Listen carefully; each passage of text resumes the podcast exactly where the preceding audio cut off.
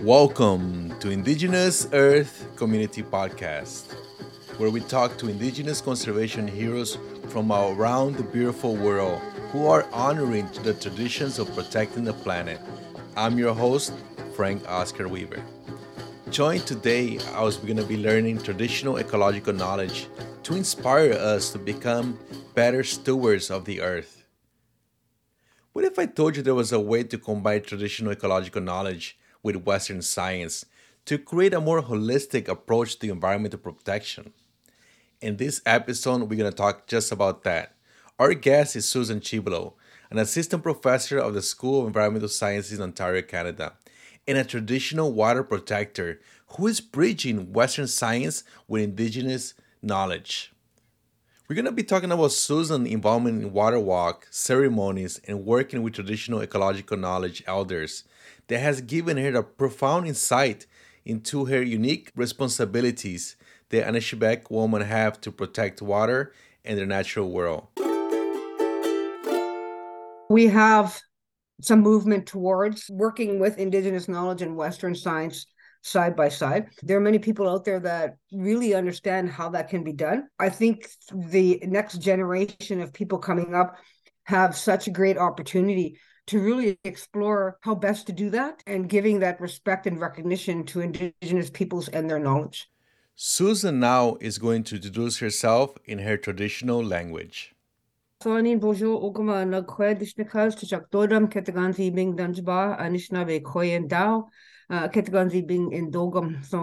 is Sue Chiblow.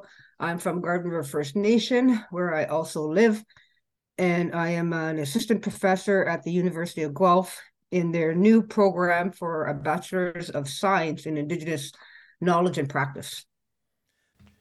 Susan now is going to share with us how it was growing up in a reservation and how that experience made her a deep connection to nature and traditional Indigenous practices.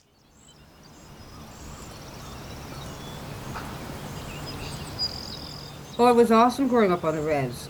From my experience, we lived on a point, so we're surrounded by water, the Root River and the St. Mary's River. And I grew up in a single parent home, which was my father, which was really unusual back then for growing up in a single parent home with a father. And there was 8 of us in total. I'm in between my 4 brothers, so everything they did, I did.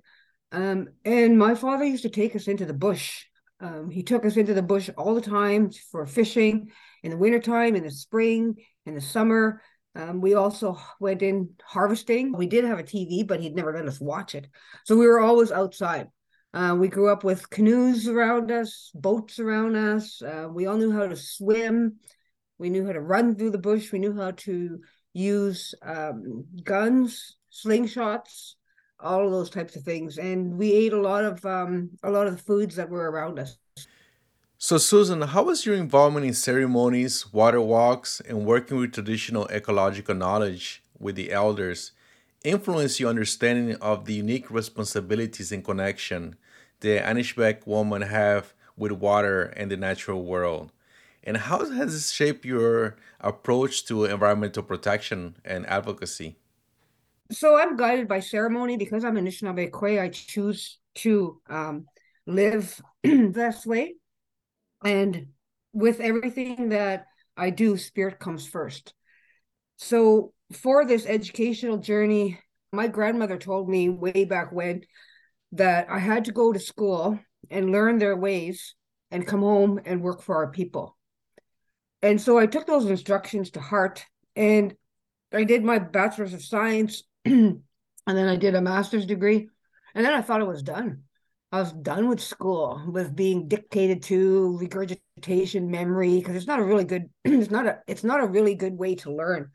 So I worked with some elders. They call themselves the TEK elders, traditional ecological knowledge elders, and one of them has suggested that I needed to go back to school and get my PhD, so that I have access to all different kinds of pots of fundings that isn't driven by government and is driven by what they wanted. So that's what I did, ceremony, and pretty much from ceremony, it told me that I need to do and the word is need here. I need to do what is good for me so that I can continue to help our people. And that was pretty much the messaging that I got. So yeah, so I went back to do my PhD.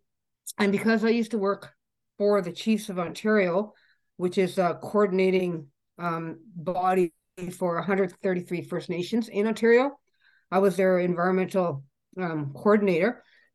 And in that position, we had developed a water declaration. So it is called the Anishinaabek Mishkigawak Ongwe Ongwe Water Declaration in Ontario. And that was back in 2008.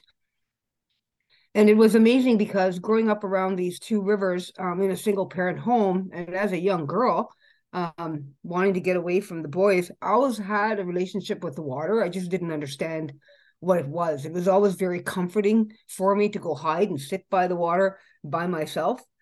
And so moving into a career, then the water declaration comes along.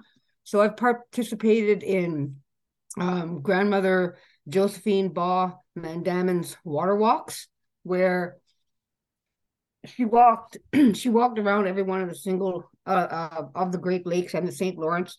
And then we did the Mother Earth water walk, which was the four directional water walk. And so what I've decided to do with my PhD, or what I was encouraged to do, is to work with grassroots peoples, grandmothers, grandfathers, knowledge holders, people who aren't normally in the conversation when it comes to how do we protect the water. So yeah, so that's what I did. And out of that came my PhD, but along with a couple papers. So I participate in water ceremonies.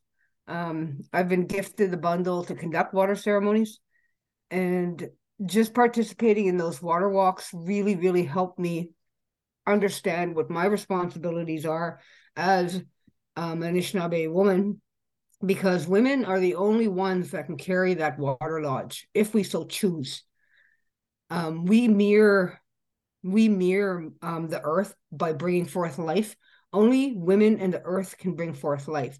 And so because we have that, and how we bring forth life is we mirror the earth. When the spring waters rush through, you see new life coming forward. And typically when women give birth, the waters rush through and then that new life comes forward. And inside that water lodge is where the child grows for, supposed to be 40 weeks. So only women can do that. And that gives us a unique responsibility to the waters, to Niba. And also, though, we always talk about, in the colonial way, we always talk about managing the water and managing the forest, but that's not what, from an Anishinaabek perspective, because we are part of the forest, we are part of that water, and we are part of those cycles that the water goes through, that the suns go through. And so this also connects us to the sky world. And in a lot of times, colonial systems do not even talk about the sky world. So I wanted also to explore that. And when we look at Nokomis Gizis, Grandmother Moon, women also mirror her. She goes through 28-day cycles. Women go through 28-day cycles. And she empties herself when at the full moon. Women also empty themselves. So there's a lot of connections that women have with unique responsibilities. And I'm not saying that men aren't supposed to be there. By all means, they have a responsibility to support the women, to protect the women, and to support the women in all of the work that we need to do. So those were, I think, kind of key messaging that came out of all of those conversations, water ceremony, participating in the water walks. So you've been talking about connecting with your ancestors and being true to yourself. I wonder, people that are listening in right now, there might be Indigenous youth who are going to Western schools.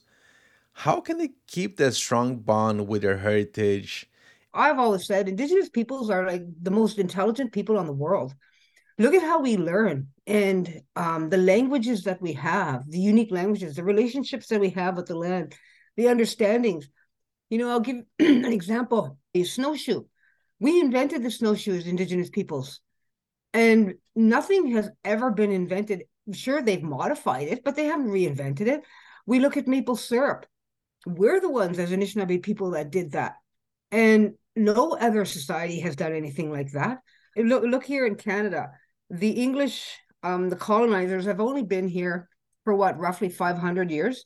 And we've mastered their language. We've mastered their education systems. We've mastered their governance systems. And this just goes to show, to me anyways, demonstrates to me that actually how intelligent we are as Indigenous peoples. So I think that, you know, if you really want to pursue a career or pursue education in the Western institution, never forget where you came from and who you are as an Indigenous person. And that's the most important thing. Learning all of those other systems is great, because then you understand how colonizers actually work. But I think what is more important is to remember who you are and who you need to be and where you actually come from. Never let that go. So let's say that you're not Indigenous, but you still want to find your life's purpose. You know, what advice would you have for that? You know, I always connect back to what to my ancestors. So I always guide myself through ceremony, but it's really up to each individual to find out what their responsibilities are, what their unique gifts are. Because my understandings of the Anishinaabe teachings is that every single one of us were given gifts. We are all given a voice, and understanding, learning, and trying to understand who you are and what you need to be, who you need to be, not what society wants us to be, not what our fathers or mothers want us to be. We all have within ourselves who we are supposed to be and who we need to be. What are some of the challenges that you face when you're trying to gap Western science with Indigenous traditional practices and knowledge? Is for bringing those two types of knowledge together is that Western science outweighs Indigenous knowledge systems or Indigenous science. The colonial worldview, the Western worldview, they don't understand our knowledge, so they dismiss it. And that is a huge challenge. But fortunately, Canada is like, like a 2-year-old. They copy what other countries do, because Canada really is brand new. It's still an infant in its development, and so they copy what other people do. And internationally, Indigenous knowledge has come to the forefront as knowledge that really works with sustainability. So Canada has decided also too that they need to work with Indigenous knowledge. And what they've done is they put in a couple of their acts, so the Species at Risk Act has some quotes in it, some information in it about Aboriginal knowledge, using the best available knowledges to assess species at risk. And then more recently, the Impact Assessment Act also has in there that Indigenous knowledge needs to be used in assessments when conducting assessments. So we have some movement towards working with Indigenous knowledge and Western science side by side. But there are many scholars that have done that. There are many people out there that really understand how that can be done. I think the next generation of people coming up have such a great opportunity to really explore how best to do that, and giving that respect and recognition to Indigenous peoples and their knowledge. How can non-Indigenous people have a better understanding and respect the worldview that Indigenous people have, that all living beings, you know, are alive and have a spirit, and everything is interconnected? And, you know, what steps they can take to better protect, you know, the water, the animals, and also stand with solidarity with those Indigenous perspectives and knowledges? In a version of the Anishinaabe creation story, all the animals and plants are created prior to man. prior to humans, and then humans are put down on the earth, on Turtle Island. And so when you actually think about that, all of the plants, the animals, all of the other beings are all imbued with spirit. That is an indigenous understanding, part of our worldview, whereas the Western worldview thinks of the animals and the plants and all of the other beings as a resource, something that they can control and manage. But from an indigenous worldview, we understand and we know that everything is imbued with spirit and that they are our relatives, they are our teachers, they are our brothers and sisters, and they too have their responsibilities and how they actually give up, sacrifice their own lives so that we as humans can still maintain life on this planet. So I think, you know, and in the Western worldview, they think that you can put so much arsenic in the water and it'll be fine. So they actually allow, the Canadian government anyways, their regulations actually allow poisoning to happen. From an Indigenous perspective, it's almost like it's against the law. And Indigenous peoples, we do have laws. And in Anishinaabek people, we have 4 levels of law. And I am by no means an expert in that area. I know a few people that have a lot more knowledge than me in that area. But our laws say that if, you know, the old people always say that if you can't drink it, then it can't go in the water. If it's going to hurt one blade of grass, then it can't happen. And thinking about, you know, those words and how that guides us in our relationships and understanding our responsibilities to our relatives. And our responsibility is to honor them and to respect them. It's not to go out and try and get the biggest moose so that we can hang this trophy on our wall. There's absolutely 2 totally different worldviews, and understanding that that moose is sacrificing its life so that we can have food. I think those are key components of Indigenous knowledge that contrasts Western science. And I think it's really important if the people everybody has a responsibility to the land, not just Indigenous peoples. Like, we're not the only ones that are supposed to take care of the land. All peoples are supposed to do this. All peoples need to take care of the water, not just Indigenous peoples. Like, they keep putting all of that weight on us. And because we're so awesome, we can handle it. But I always try to tell people that everyone has a responsibility to take care of the lands, and everyone has a responsibility to take care of the waters. And as Indigenous peoples, you know, in the people that are here on Turtle Island, which is known as Canada, the U.S., and Mexico, they came from somewhere. And I always recommend to people, find out where you came from. Trace your ancestors back, because at some point you may have been Indigenous on a whole totally different separate pieces of lands, and you would have had your own laws and your own responsibilities. So what are those? Find out what they are. Do your own homework. Don't come knocking on my door and trying to steal my knowledge so that you can use it. Find what your own stuff is. And I always recommend that. And when I ask people to do in introductions, I always ask them, so who's your grandma? Who's your grandfather? Who's your great-grandparents? And then they start to see where they actually came from and how long they've been on our lands. Because on Turtle Island, all of these lands are ours. There's no such thing as crown land. The crown doesn't live here. Crown lives over in England somewhere. So these are all Indigenous lands. And understanding that you're on somebody else's lands and having that respect for those lands, I think is very important in, and then building a relationship with those lands.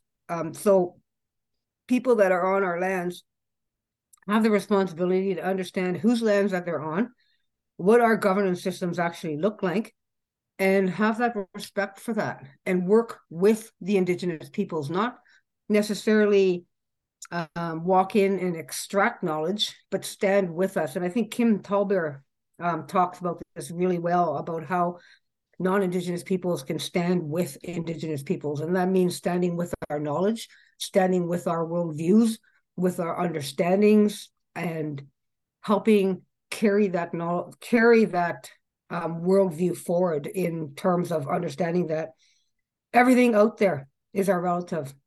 The rocks, they have spirit. They're imbued with spirit. The water, everything out there. So as we wrap up here the episode, I always like to ask my guests, what is the one thing that people that are listening to this podcast can do at home to be more sustainable? What tip do you have for them? So for every individual, every home, what I challenge people to do is find out where does your water come from? You know, you turn on your tap and it's there, but where does it actually come from? Does it come from the underground river systems? Does it come from the lake? Like Lake Ontario, for example. Toronto gets their water from Lake Ontario. So when you're at that lake and you're at that body of water, you realize that you have that connection because that water is in your home to help you cook, to help you clean, to do all of these things. And I challenge people, and of course, if you have, a physical condition that doesn't enable you to accept the challenges, that's fine. There's other ways that you can think about being in relationship with the waters, and you're looking at the things inside your home, whether it's wood or marble or metal. All of those things originally came from the earth. And so all of those things gave up their lives so that we could live in comfort, so that we could turn on the tap and have water. So I challenge people to find out where their water actually comes from. And if you're in a schooling system and if you're a teacher, you can do all kinds of fun activities where the water fountain, there's so many young people that have that gift to be able to express story through art, and being able to paint a water fountain from a lake or from a mountain with the water flowing down, so that people connect that water actually comes from nature. It just doesn't come from our tap, that it actually comes from outside somewhere. And if we're swimming in that water can also be coming into our homes after it's been treated to be our drinking water. So I also challenge people to do things like go a day without water. That means no coffee. That means cooking without water. That means you cannot flush the toilet. That means you cannot brush your teeth with water. You have to use however you can do it other way. No, there's no taking a shower. Try to do that for an 8-hour period and see. And for Indigenous peoples, it's really easy because I grew up, we didn't have running water. We had to go haul it. So a bucket of water lasted us a very long time, because if you're hauling it in minus 16 degrees weather, which is what it is outside right now, you really, really appreciated every drop of that water. And so going without water really starts to get you to understand exactly how much you rely on it. And I think, Waterless Wednesdays, finding out where your water comes from, potentially mapping it throughout the city, because there's all kinds of pipes underneath you, and where do those pipes run? Where were the original creeks and rivers prior to the cement paving over? And thinking about all of those water systems that were there prior to us building cities, and having that relationship with the water. I've done this with when my children were teenagers, I did Waterless Wednesdays with them. And as a teenager, I think that was the most challenging thing they've ever had to do in their life, because then they had to go to school. And they're like, "What? I'm going to take a shower at school." It's like, no, you cannot use water for the day. So it was very challenging for the teenagers, but they survived. They lived. But also, so I used to say things like we could have meatless Mondays, Waterless Wednesdays, and then thankful gratefulness Fridays. So everything that's happening, you're just expressing gratitude towards all of life, in your home, in your office, wherever, in your vehicle, wherever you may be. So I challenge people to do those kinds of small things as individuals. And when you're in your home and you're trying to figure out where your water comes from, that's like a great conversation to engage family, to engage your children, to engage neighbors on understanding where your water comes from. No, miigwech. Wow, what a great idea. An adventure to follow the pipes and to see where water comes from. I love that idea. and also Waterless Wednesday challenge, you know, going a whole day without using water, no showers, no coffee, no flushing toilet. I think it's a fun and really eye-opening way to understand how much we rely on water. So thank you so much for giving us those ideas. I hope that people take on the challenge, hashtag Waterless Wednesday. And Susan, right now I have a card with random words that I made. And I'm going to pick a word, and I want you to tell me the first thing that comes to your mind when you hear it. And let me pick a card here. And your card, the word is sky. Oh, beautiful. The sky world. I love it. My name, I have two spirit names. One when I was younger, and then one as I picked up more responsibilities and understood what my responsibilities are. And they're related to the sky world.